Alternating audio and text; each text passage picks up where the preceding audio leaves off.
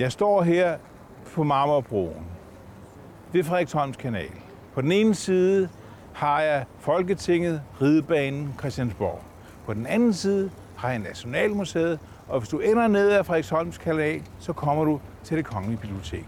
Men lige her, lige på hjørnet, der ligger Ubesvinhandel, hvor jeg har tænkt mig at invitere en række danske forfattere for at tale med dem om dansk identitet, Europa, deres forfatterskab. Velkommen til forfatterne og Europa.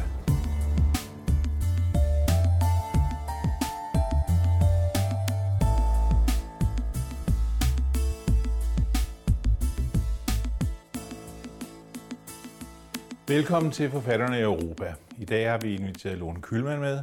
Tak fordi du vil. Lone, du er journalist, forfatter, øh, kendt skærmmenneske, men også har skrevet mange ting, og nu en meget yndet foredragsholder, øh, og du er ude i det ganske land og snakke og fortælle. Når jeg har inviteret dig med, så er det fordi, at du har øh, været med i en periode, som i forbindelse med Europa har haft, har, du har været med i en tid, som betyder noget for os nu. Og det sjove er, at da du blev ansat i radioavisen, i, og var i 72, hvor der skulle være... 71? Ja, men da, da der var e, øh, EF, af, EF-afstemning mm-hmm. i 72, der blev du sendt til Sverige. Men inden vi snakker lidt om det, må jeg være så fri at spørge, hvad stemte du egentlig?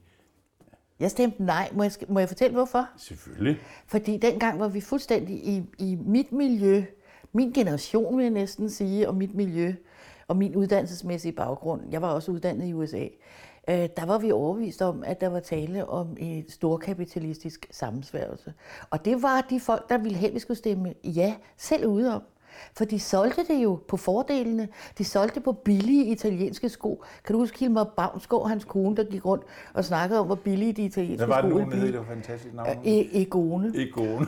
og, øh, og de solgte ikke som det fredsprojekt, som det retteligt burde sælge som, og som det retteligt bør være. I dag vil jeg ikke drømme om at stemme nej. Du var sendt til Sverige.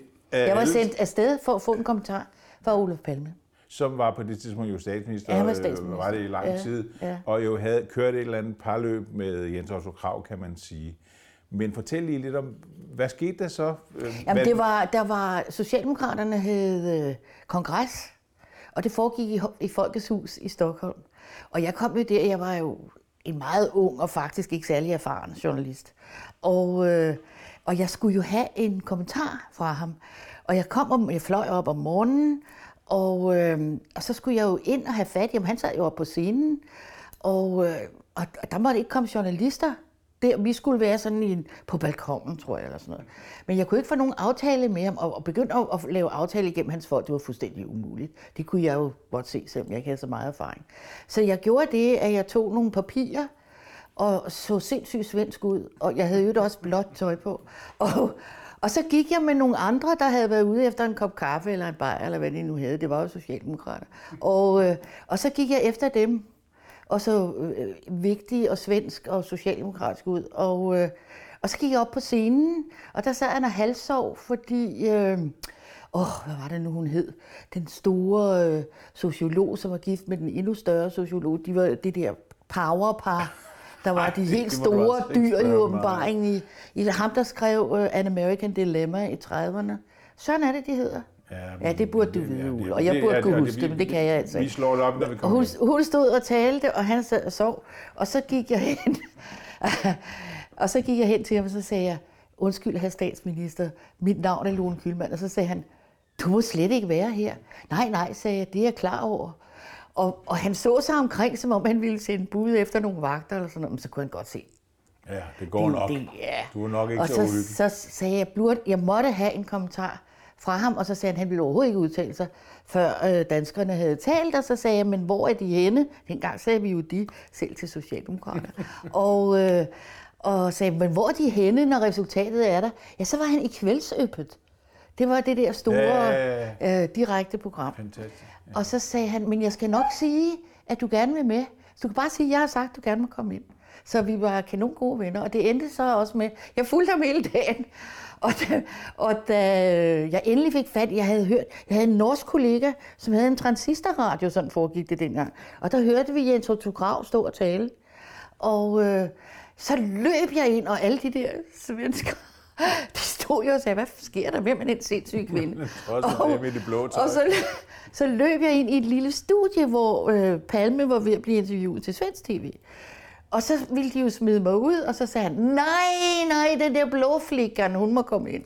så, så øh, Du har skrevet om det i, jeg tror, andet bind af dine erindringer. Ja. Det skal se nemt ud, tror jeg, den Ja, hedder. ja. Øh, og det, den skal man tjekke. Det er fantastisk, fordi du følger en eller anden øh, journalistisk øh, udvikling til dørs. Og en af de der, det er virkelig, virkelig, virkelig sjovt og godt skrevet. det glæder mig, tak. Øh, hvad var der med Palme?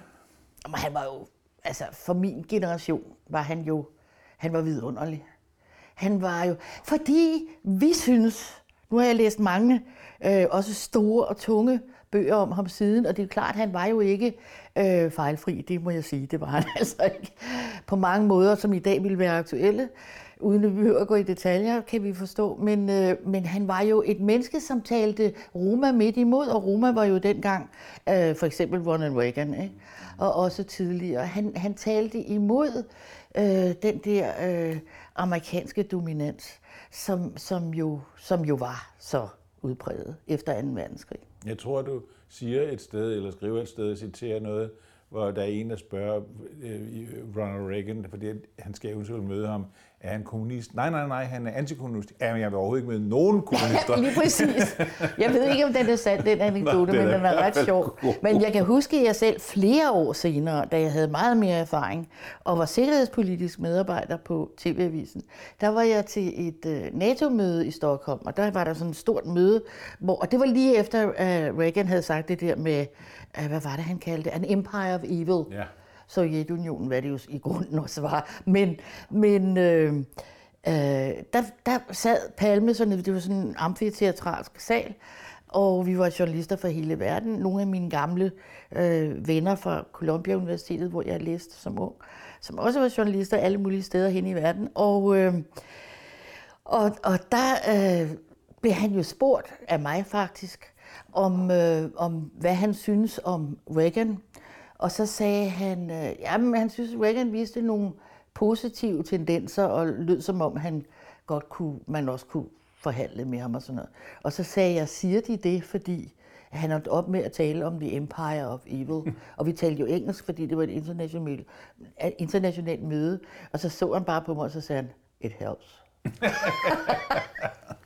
Men i, i, i, i, følge, på grund af dit øh, virke som journalist og på alle mulige måder, øh, både, både foran og bag ved skærmen, så har du fuldt, kan man sige, øh, EF's udvikling frem til det EU, der findes, både som sagt som redaktionschefer på alle mulige måder. Hvor synes du, den udvikling, der er sket, var det, du frygtede, og derfor stemte nej, eller blev det bedre, synes du, hen ad vejen? Det, den er svær, ikke? Den er virkelig svær. Jeg ved ikke rigtigt, om det er EU, der har forandret sig, eller om det er mig, der har forandret mig. Men jeg kan fortælle dig så meget, at jeg arbejder jo, som jeg nævnte, inden for sikkerhedspolitik, da jeg var på TV-avisen i overvis. Og der var jo også NATO-topmøder i Bruxelles. Og det var i juni og i december, og der var også øh, møder i EU, tit der i starten af december i hvert fald. Og jeg kan godt sige dig, samtidig så bliver jeg bedt om at vikariere, hvis der var en eller anden, der var syg eller sådan noget. Og jeg alligevel var der, hvis korrespondenten var syg, hvem det nu har været. Øh, og jeg kan godt sige dig, at det var nemmere at arbejde i NATO. Selvom jeg var meget... Jeg drømte altid om at få fjernet et skilt, der var på dametoiletterne i NATO's hovedkvarter, hvor der stod en, en sådan en limet på, på spejlet på dametoilettet, stod der, wash up and hush up.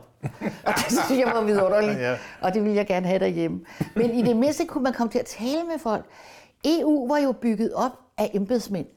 Det var jo ikke folk, der skulle vælges. De var skide ligeglade med offentligheden. Det var lukket. De ville bare have lov til at arbejde i fred.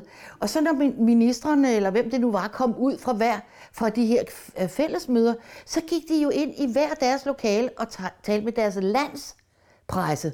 Og det vil sige, at de danske minister, de har altid klaret sig suverænt godt og fået alt muligt igennem, og de, sven, nej, de svenske var der jo ikke dengang. Men de britiske og de tyske og de hollandske, de har alle sammen klaret sig suverænt godt. Og så, øh, man hørte jo kun sine egne. Efterhånden fandt journalisterne ud af at sammenligne notes bagefter, ikke? Og jeg tror heller ikke, det er helt så åndssvagt i dag, som det var dengang. Men det var jo et fuldstændig umuligt. Og hvis folk ikke kunne lide dem, og hvis englænderne melder sig ud, så er det jo ikke udelukkende englændernes skyld, selvom jeg mener, de er idioter. Men, men at dem, der har stemt for, mener jeg. Men, øh, men øh, EU har ikke gjort det, eller rettere, de har gjort det nemt for dem at hade. Og hade EU, det har de altså virkelig. Øh, du er jo forfatter, og du er en del af forfatterne af EU, og derfor synes jeg lige, vi skal nævne et par af dine bøger, som måske er relevant i det her program. Du lavede på et tidspunkt en fantastisk bog, synes jeg, med, med, med, med fotograf Tine Harden, der hed Med slør og uden. Ja. Og når jeg nævner den, er det fordi, at den jo handlede om Syrien. Ja. Og det kan man sige, det, har ikke så meget, det havde ikke så meget med Europa og EU at gøre dengang. Men det har det fået. Det er det pludselig Ja. fået. Fortæl lige lidt om, hvad det, var, hvad det var for et projekt, I havde. Ved du hvad? Øh, det var i 2005. Og øh, jeg har i mange, mange år arbejdet meget som ordstyrer, og tit ved sådan nogle, det de kalder kulturmøder. Ikke?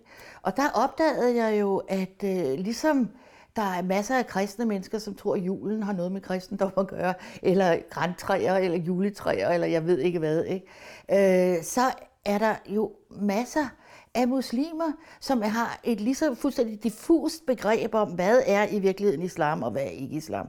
Og masser af de mennesker, masser af de mennesker, som er, er øh, hvad hedder det, imamer her i landet, er totalt uvidende, og ikke noget som helst. Og de har bare valgt den øh, øh, version af islam, som lige passer i deres kram bedst. Og det er jo derfor, vi har alle de her problemer, som vi har. Og, og, men, men det kan du jo tage inden for en hvilken som helst religion. Men jeg følte, at jeg burde vide noget mere om, hvad der var øh, essensen. Det er svært at tage essensen ud af sådan noget, men altså Ja, men i hvert fald vide noget mere. Så derfor, øh, så, og så tænkte jeg, hvor skal jeg tage hen?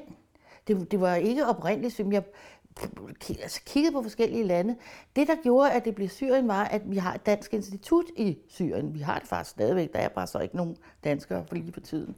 Men øh, et vanvittigt, vidunderligt øh, øh, kulturinstitut, som ligger i Damaskus. Og så tænkte jeg, når jeg, fordi det gjorde jeg belært af erfaring, fordi jeg har jo rejst ret meget som journalist for TV-avisen, øh, at det er meget rart, når du er i virkelig fremmede steder, altså hvor du hele tiden er bange for at gøre noget forkert, øh, altså se på folk forkert, eller række hånden frem et sted, hvor man ikke skal gøre det, eller vise dine fodsåler, eller hvad det nu er.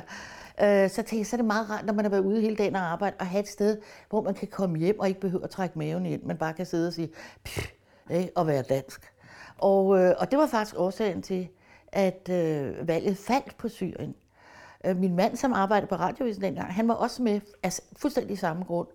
Og det var faktisk i marts 2003, og jeg ved ikke, om du husker det, men den 20. marts 2003, der var Danmark pludselig en del af invasionen i, Nå ja. i Jeg havde lige Irak. det, men ja. ja. Og det var en meget, meget mærkelig ting at vågne op i Damaskus og vide, at man var en del af en krigsførende nation. Så fik vi øh, en besked fra den danske ambassade, at hvis ikke vi havde uopsættelige forretninger, så skulle vi straks tage hjem. Og nu har jeg aldrig set på mig selv som en person, som havde uopsættelige forretninger. Så jeg tænkte, gud, skal vi tage hjem og sådan noget. Men, men vi kunne ikke se nogen grund til at tage hjem. Så vi, øh, og det var jo i nabolandet, det var jo ikke i Syrien, men det interessante og det lærerige var, at Syrien, som faktisk aldrig havde kunnet døje i Irak, og slet ikke Saddam Hussein, han var, de betragtede ham som forfærdelig, de havde amerikanerne så meget, fordi CNN, de startede det med Operation Desert Ja, Storm, Desert og Storm, da, da, da, da, ikke? og der, nu kommer øh, kavaleriet og sådan noget. Og de følte simpelthen, at de som muslimer og som araber blev set ned på og blev latterliggjort og blev fornærmet. Så pludselig, så var, pludselig begyndte kvinder, som aldrig nogensinde havde drømt om at gå med slør, de tog slør på for at vise, at det er her, jeg hører til, og jeg regner ikke med dem. Og pludselig blev det det der med at være, gå ind for ligestilling og kvinderettigheder, det blev en vestlig ting. Det havde der aldrig været før. Det meget interessant. Ja, det er faktisk ret forfærdeligt. Ja. Men når du så, hvis du så kigger på den brede øh, brille på, kan man sige, og kigger på EU og de lande, der er med nu og sådan lignende, og vi siger, kvinderne og EU. Ser du det så som, øh, at det er meget, det er selvfølgelig er det anderledes end Syrien, men, men er der noget med kvinder og EU, i hvert fald i nogle lande, og hvordan er det med demokrati og Europa og kvinder, synes du? Jamen, jeg tror da, at det handler om, at kvinder er meget mere konkrete end mænd er. Altså, og hvis man vil vente om, så kan man sige, at øh, kvinder er, er, er ikke tilbøjelige normalt. Selvfølgelig er der nogen, der kan til at tænke abstrakt. Altså, kvinder forholder sig mere til noget, de kan få øh, hånd på. Det her er jo virkelig en generalisering, ikke? Nej, nej, men, men altså... nu er vi jo gået ud for Ja, ja. vores. Men, øh, men, øh, men jeg tror, det er det. Og, øh, og der er for meget, øh, der er virkelig meget, der bør ryddes op i. Ikke? Altså, nu har vi jo for tiden ikke noget at lade nogen høre, men der er virkelig meget, der burde ryddes op i, i, i øh, byråkratiet og hele vejen igennem i, øh, i EU. Jeg kan huske, at min gamle kollega, Thomas Lauritsen, meget dygtig journalist på TV-avisen, han blev noget pressemedarbejder. Jeg kan ikke huske, hvor fin han var, men han var i hvert fald i EU i Bruxelles. Og øh, så blev der afsløret en sag med, at alle italienere var, for undrede sig over, når man skulle tage den her eksamen for at blive linje embedsmand i EU, så skulle man igennem sådan en meget, meget vanskelig EU-eksamen. Og der var en forbløffende overvægt af italienere, der, øh, der tog den her eksamen. Faktisk aldrig nogen danskere nærmest. Og så viste det sig selvfølgelig, at der var nogle italienske øh, i systemet, som på forhånd liggede de der papirer, de skulle svare på, plus svarene til italienerne. Så det, og derfor kom de så nemt ind. Og der kan jeg huske, at jeg sagde til Thomas, altså hvad foregår der så noget? Må I da sætte en stopper for? Så sagde Thomas, som havde været for længe i EU, som jeg sagde til ham, så sagde han, "Ah, vi kan ikke altid tro, det er vores normer, der gælder. Så jeg sagde, nu må vi altså lige, nu siger vi lige stoppe en hal, fordi det er altså ikke meningen, at vi skal lære, at Sydeuropas korruption, det er faktisk Nej. det omvendte, vi gerne skulle have gennemført. kan man sige. Og det er jo et af problemerne. Ikke? Altså, der er jo, øh, historisk er der jo heller ikke noget fællesskab mellem Syd- og Nordeuropa. Det er, og det er ikke bare øh, katolsk og protestantisk, det er mange andre ting. Jeg har taget en lille bog med, som du skrev for en del år siden, som var Ja, sådan det en del af. Gyldendals pamfletter, der Ja. hedder Tag pengene og stik af. Jeg kunne godt tænke mig lige kort at læse øh, bagsiden op for dig. Du kan sikkert huske den, men alligevel. Der står her, kollektive løsninger forudsætter individuel ansvar, hvis de skal have nogen som helst virkning. Men hvor skal ansvarsfølelsen komme fra i et samfund gennemsyret af plat, fup og viduser? Det er svært at være solidarisk, når alle de andre bare tager pengene og stikker af. Ja. Det skrev du for hvad? det var i 1991, Det er det, jeg mener. Ja, ja. Og synes du, vi er kommet videre? Altså lige for tiden vil jeg sige, det ser jo ikke særlig godt ud. Nej. Det ser virkelig ikke særlig godt ud. Og jeg synes, det er... Jamen, det er oprørende. Jeg er oprørt over, hvad der sker i den danske bank. Jeg er oprørt, og jeg er oprørt over, at de svinemikler slipper afsted med det, og får penge for at gå fra det der groderi, de har lavet. Lad os ikke fortabe os i det, for det er ikke det, vi er sammen Nej, for. og det gør jeg heller ikke Men jeg synes, det er forfærdeligt. Og det vi nu så hører i, i øh, ministeriet, der, det er jo øh, dybt rystende. Men der sker jo enormt mange ting, sådan nogle sådan, øh, øh, pengeagtige ting, som ikke bare sker i Danmark, Jo, men, men også i det- hele Europa. Men det, og lige præcis det, Ole, jeg synes, den der på amerikansk kalder man det a sense of entitlement. Ikke? Noget, man har ret til. Det der med, at reglerne gælder ikke for os. De gælder for de almindelige mennesker, der bor i Rødovre. De gælder ikke for os. Det er det værste, jeg ved. Det er det simpelthen. Og det er totalt undergravende for et solidarisk samfund. Der er ikke noget, der hedder solidaritet i de der mennesker. Og ved du hvad, jeg bliver så oprørt, når jeg hører, og det gør jeg den dag i dag, jeg har fuldkommen den samme fornemmelse, som jeg havde, da jeg var ung. Altså, når, når folk siger, folk siger, I er venstreorienteret, nu har jeg jo nu aldrig været specielt venstreorienteret, men altså, jeg, fordi jeg er kritisk over for den slags ting, så bliver jeg opfattet som venstreorienteret, hvilket jeg synes er en skandale for borgerligt tænkende mennesker. Det må man sige. Men, men øh, altså, det, det er altid sådan noget med, hvorfor skal I kritisere erhvervslivet, og hvor var vi uden erhvervslivet? Jamen, så må erhvervslivet der opføre sig ordentligt. Så skal der nok lade være, men jeg har stor forståelse for erhvervslivet, og jeg har stor forståelse for, at det er vigtigt at tjene penge, hvis vi skal have noget at øh, lave et ordentligt samfund for. Selvfølgelig er det det. Men undskyld, vi har bare, jeg kan huske, da jeg var ung, der sagde vi altid, ja, det hedder det velrenommerede vekselerfirma, lige indtil den dag, det bliver afsløret, de har taget af kassen. Og der, sådan er det jo den dag i dag. Jeg kunne godt tænke mig, undskyld, jeg siger det, at læse en enkelt ting mere op, fordi det handler ikke bare om, øh, om, om, om Danmark, men, men meget noget, jeg synes, der er en tendens øh, i Europa, og så kan du se, om du er enig med mig. Du har Eller skrevet, mig selv måske. du har skrevet her, da jeg var barn, blev der bragt post ud. Ja, tre gange om dagen. To gange om dagen oh, ja. har du dog skrevet. Ja, ja. Og der var oven i kødet noget, der hed et søndagsbrev. Ja. Det kostede ekstra, og det var der i orden. Dengang havde man også statstelegram på festblanket. Det var noget, man fik til sin konfirmation. Ja. Og når vi nu snakker Brexit og privatisering, og, og, og Corbyn, der måske er i gang med at lave noget andet, end vi tror, sådan lignende, øh, øh, er vi gået for vidt i hele Europa med liberalisering? Altså, jeg har jo jeg har aldrig gået ind for, at man liberaliserede basale ting. Jeg synes, offentlig transport skal være offentlig. Jeg synes, postvæsenet skal være offentlig. Jeg synes, øh, elforsyning skal være offentlig. Jeg synes, telefon må for min skyld gerne også være offentlig. Der er i hvert fald det er ikke blevet bedre af, at det er blevet øh, bredt ud. Det er jo, hele tiden er der jo nogen, der skal tjene penge. Altså, undskyld, hallo? Og der er der noget, der skal være i orden. Og i øvrigt mener jeg, hvad er det, der sker? Hvad er det, der sker? Vi sælger ud til højre og venstre øh, til kinesere og saudiaraber, og jeg ved ikke hvad, som ejer kronjuvelerne. Det er jo, jeg ved, det er jo, det er jo fuldstændig forfærdeligt, fordi det der med, at vi skal opruste forsvar og sådan noget, det eneste grund, at den eneste sted, der er grund til at opruste, det er jo inden for cyberspace. Det er da der, slaget kommer til at stå. Og det er da fuldstændig utroligt, hvor meget og hvor hurtige vi har været på aftrækkeren her i landet, hvor jo alt er digitaliseret. Alt er digitaliseret. Så bare et par smarte fyre, fordi det vil jo sikkert være fyre, som kommer og trækker i håndtaget, så bryder samfundet sammen. Jeg fatter ikke, hvordan man med åbne øjne kan have anbragt hele nationen og hele den vestlige verden i den situation. Jeg begriber det ikke. Noget af det, jeg godt kan lide ved dit forfatterskab, det er, at du nogle gange hiver fat i nogle, hvad skal man sige, nogle sådan mikrokosmos. For eksempel Syrien-bogen. Du lavede, har lige lavet en ny bog med Tine Harden også, øh, som handler om de danske sømandskirker, som jo er en form for underlig institution, som, som, som, som man godt kan være lidt i tvivl om at være. Prøv lige at fortælle om det projekt også.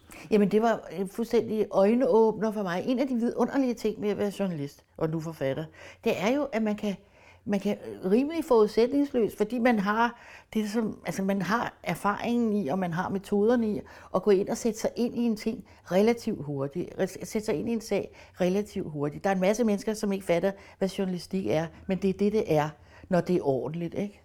Og, øh, og, og, og jeg vidste intet som helst om Sømandskirke.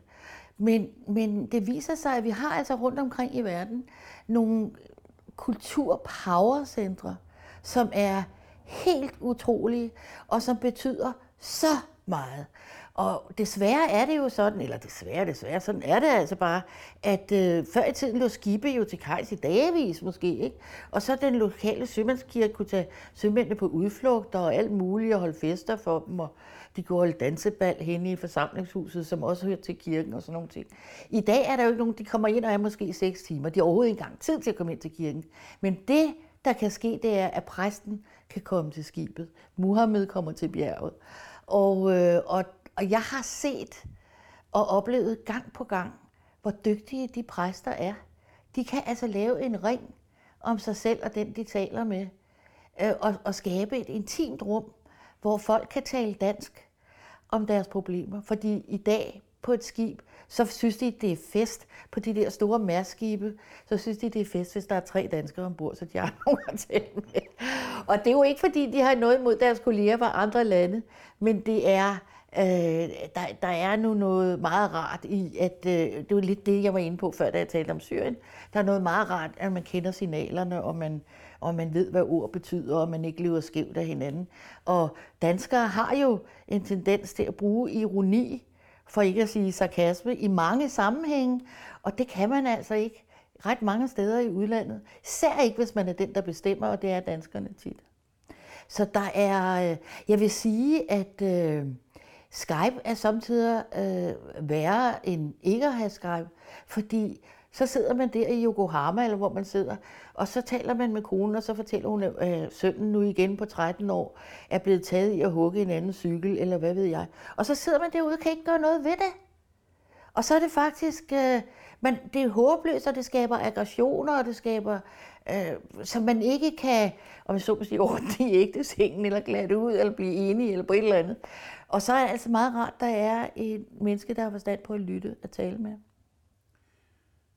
Jeg vil næsten sige, jo færre søfolk, der er på skibene, jo større behov er der for sømandskirkerne. Ja. Øh, jeg troede et kort øjeblik, at de danske kirker og sømandskirkerne var det samme. Og Nej, det, det er det slet ikke, men det, det tror jeg ikke, vi skal fortælle os. Det behøver vi ikke nu, men det, jamen, det er bare meget interessant det der med, at man laver de der, man laver de der fællesskaber ude i verden, som på en eller anden måde, uden at være nationalistisk eller noget, øh, er ved til at lave et fællesskab, som det er nogen, sproget. Ja, det er det, som det nogen sproget. simpelthen ja. har brug for. Og det er, altså det ved du jo også, når vi, øh, hvis vi skal identificere os selv, øh, jo længere væk vi kommer, jo bredere er vores identifikation.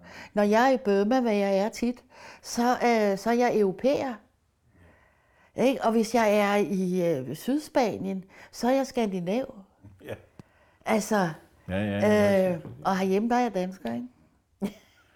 øh, vi har sådan et lille feature her i programmet, øh, at man, jeg har bedt øh, forfatterne, dig i det her tilfælde, om at tage en europæisk bog med, så vi, som du kan anbefale seerne øh, øh, at læse. Og du har taget hvad med? Jeg har taget Ian Kershaw. Må jeg tage den? Ja, du må. Og vise den frem. Den er lige udkommet. Og øh, Ian Kershaw er en øh, engelsk eller britisk øh, historiker, som øh, jeg, altså, jeg ruller mit bedetæppe ud, når han kommer med en ny bog, for jeg synes, han er fantastisk. Og øh, han har, øh, denne her bog handler om Europa, som der står fra 1950 til 73. Af en eller anden grund, så kommer den i fire bind på dansk, så den slutter i 73, fordi i England er den allerede udkommet op til vores tid. Okay. Øhm, men, men øh, det, den handler om, er jo, som det fremgår af tidspunkterne, det er Europa efter 2. verdenskrig. Og det, han, er, han er altid øh, vidende, og, og han kan det der, så mange af de der britiske historikere kan. Han kan den store historie, og så kan han gøre den levende for dig og mig ved personlige historier. Han er ikke bleg for at tage sine egne erindringer ind i øh, historien, og han, og han har eksempler, som levende gør, hvad det handler om hele vejen igennem, så man kan følge med. Og øh, altså det, det, som er de to ting, som jeg virkelig umiddelbart har hæftet mig ved i denne her bog, det er, øh, hvordan øh, der var ikke noget, der hed, som politisk begreb, der hed Vest. Europa eller Østeuropa før 2. verdenskrig. Det er noget, der er kommet. Det er noget, man har opfundet. Det er noget, man har opfundet. Det det og så det der med, at Vesteuropa har jo udenrigspolitisk i hvert fald kun været et halehæng til USA. Vi har ikke haft noget som helst, have sagt. Ja. Og en anden ting, som jeg virkelig øh, slog mig, øh, fordi jeg var jo selv ung, jeg er født i 1945, og min far kunne ikke, altså han følte, han, når vi kørte igennem Tyskland for at komme til Frankrig, så lukkede han nærmest øjnene. Og hvis vi sad kom, måtte spise aftensmad et sted, hvor tyskere sad og hyggede sig, så var han lige ved at slå dem, for det lignede ikke noget, de sad og hyggede sig. Det skulle være flove, skulle de. Og der er det, i den her bog af Kershaw, han skriver, nej, der var jo, du skal jo helt op til næsten 70'erne, før der var nogen som helst sjælesøgning i tyskere. De lavede en fiktion, som hed, at tyskerne var et stort kulturfolk, hvad de jo vidderligt er. Men øh, det der med, at de kom til at træde ved siden af i de der år, de der seks år fra 39 til 45, jamen det skyldes, at de blev forført af Hitler og nogle forfærdelige nazistbøller. Og det var bare en parentes i den store tyske kulturhistorie. Og det er jo meget interessant med Kershaw, fordi et, han har jo skrevet den store, store Hitler-biografi, ja, det har han. som er fuldstændig forrygende. Ja. Men så har han også lavet det der projekt, der hedder Fortæl Europas historie, helt tilbage fra altså det 20. Ja, århundredes det er det 20. århundredes historie. Og, han, og det her er så i, på dansk, det, det tredje bind, som ja, jo er ja. din historie og begyndelsen af min ja, historie. Ja. Det er jo jeg synes, og jeg er fuldstændig enig med at han er fuldstændig fantastisk. Ja, jeg synes, han er en gave. Jeg har, ja. jeg har snydt lidt og taget en, en, en, en, en skønlitteraturbog med, og jeg, jeg rækker lige over her. Jeg har taget øh, Tolstojs Krig og Fred med. Den er også god. Jeg har kun taget det ene bind. Jeg ved ikke, om det er krig eller fred, men det er også lige meget. Men, men det, der er med den historie, øh, og, det, der er i Krig og Fred, det er jo, at, øh, at den, forhandler, den handler om, udover de, alle de fantastiske kærlighedshistorier, der er, så handler den jo om, hvad skal man sige, Napoleonskrigene og, og hele Europas krigshistorie. Mm fra, fra, fra øh, sådan 18, i 18, begyndelsen af 1800-tallet. Ja, og den handler jo om begrebet krig. Altså, skal man, skal man Skal vi ofre sig for os ud i det, og skal ja. vi ofre os, og, Ja. er det godt? Og, og, og, og det, der sker i Rusland og i Frankrig og i England øh, og alle steder i Europa og Østrig og sådan noget, i denne her bog, det er jo det, der efter 2. verdenskrig gjorde, at man forsøgte at lave det her EU-utopia, kan man sige. Så derfor synes jeg, at den, hvis ikke nogen har læst den, så kan man også godt prøve den. Ja, men jeg synes da, at der er alt muligt grund til at holde fast i det utopia. Ja, ja, ja. Man, skal jo, man kan aldrig nå det, men man skal ikke opgive forsøget. Men, men det vil sige, vi startede jo med, at- vi startede jo med at sige, at du rent faktisk, og du forklarede også lidt mere, at du rent faktisk stemte øh, nej til EF i 72. Øh, øh, og, og, og du har så udviklet dig i det her EU også. Men synes du, det er øh, et, et, en, en organisation, som man, man skal støtte op om? Ja, det synes jeg helt klart. Men jeg synes sandelig også, man skal støtte op om at få ryddet op. Fordi hvad? Fordi det er, øh, der foregår, altså du, der går jo ikke en måned eller en uge, hvor der ikke er skandaler og afsløringer og, og øh, led, øh, jeg kan huske, jeg var dernede for nogle år siden øh, til et eller andet, jeg kan sørge ikke engang huske, hvad det handlede om. Jo, det handlede faktisk om noget med kvinder, sjov nok. Og, øh, og der viste sig, at der var nogle bulgarer, og det viste sig, at det er ganske almindeligt i Bulgarien, når en mand er utilfreds med, hvordan hans kone opfører sig, eller hans kæreste opfører sig, eller bare nogen, så smider de syre i hovedet på dem. Og, øh, og der var nogle, øh, nogle folk, der havde været ude for det, som vidnede ved det her møde. Og der talte jeg med nogle af de øh, danske øh, europaparlamentarikere bagefter. Og, og de sagde bare, da jeg begyndte at fortælle, de sagde, Nå, hvad laver du her? Og jeg fortalte så det her. Og så så de bare ledende ud, og så sagde de, ja, det var Bulgarien. Det var ikke så heldigt. Altså, der er lande, der er kommet ind i EU, som ikke skulle have været ind i EU, simpelthen. Altså, vi har jo nogle problemer, kan man sige. Mig, dig, andre såkaldte demokratiske personer, hvor man tænker Polen og Ungarn og Rumænien og, og bøsse, ikke bøsse, homo, altså alle sådan nogle ting, hvor man tænker, jamen, øh, gik det for stærkt? Skulle man ikke have gjort Altså det? for det første har de østeuropæiske lande har jo, for det første er nogle af dem splinter nye, ikke? Og, øh, og de har haft en meget, meget øh, omtumlet historie, lad os sige det på den måde. Og, øh, og de har ikke nogen parlamentarisk tradition, eller de har ikke nogen parlamentarisk tradition, de har ikke nogen demokratisk tradition. De aner ikke, hvad det er. Det er fuldstændig, de fatter ikke det der med, som du også ser i mange udviklingslande. I det øjeblik valg, de har fundet ud af, at man skal holde valg, men så tror de, når de har vundet valget, så betyder det, at alle de andre skal i spjældet. De forstår ikke, at de skal repræsentere vælgerne. Også dem, som ikke har stemt på dem. Det er der i øvrigt også nogle danske politikere, der er svært ved. Men det er sådan, vi Det er så en anden snak. Ja. Lone vi skal til at slutte af. Øh, vi har snakket meget om EU og Europa på den ene måde. Er der nogen steder, hvor du ser, at øh, Europa og EU's projekt har behov for at udvikle sig, gøre sig bedre? Hvad kan man gøre? Klima, det ene, alt muligt. Altså, nu nævner du jo selv klima. Klima er jo oplagt. Altså, immigration er jo oplagt. Øh, og fri bevægelighed, pengenes fri bevægelighed, og, øh, og, og, og arbejdskraftens fri bevægelighed. Men hvis ikke vi får ryddet op, vi kan jo ikke rydde op med alle de her øh, pengeskandaler, hele danske banksagen og sådan noget. Det er jo også en europæisk, det er jo sådan set en verdenssag. Men der er i hvert fald EU et godt sted at starte, og man ikke render og laver skattefordele for møgfirmaer det ene sted og det andet multinationale firmaer, der kan flytte derhen, hvor de ikke skal betale skat. Og det er jo det, der sker i dag. Altså, hvorfor tager de dog ikke fat i det? Jeg begriber det ikke. Der er så meget at tage fat i. Jeg kan godt sige dig, Ole, hvis jeg bestemte, så så det meget anderledes ud. Men hvis man så, men, men, men, men on this unhappy note, kan man sige, men hvis du så kigger frem i fremtiden, øh, 10 år frem? Øh, findes Europa stadigvæk? Er, og er det et bedre Europa EU, vi har om 10 år? Selvfølgelig findes Europa. Om EU findes, ja, det gør det. Det er jeg helt overbevist om, og det håber jeg.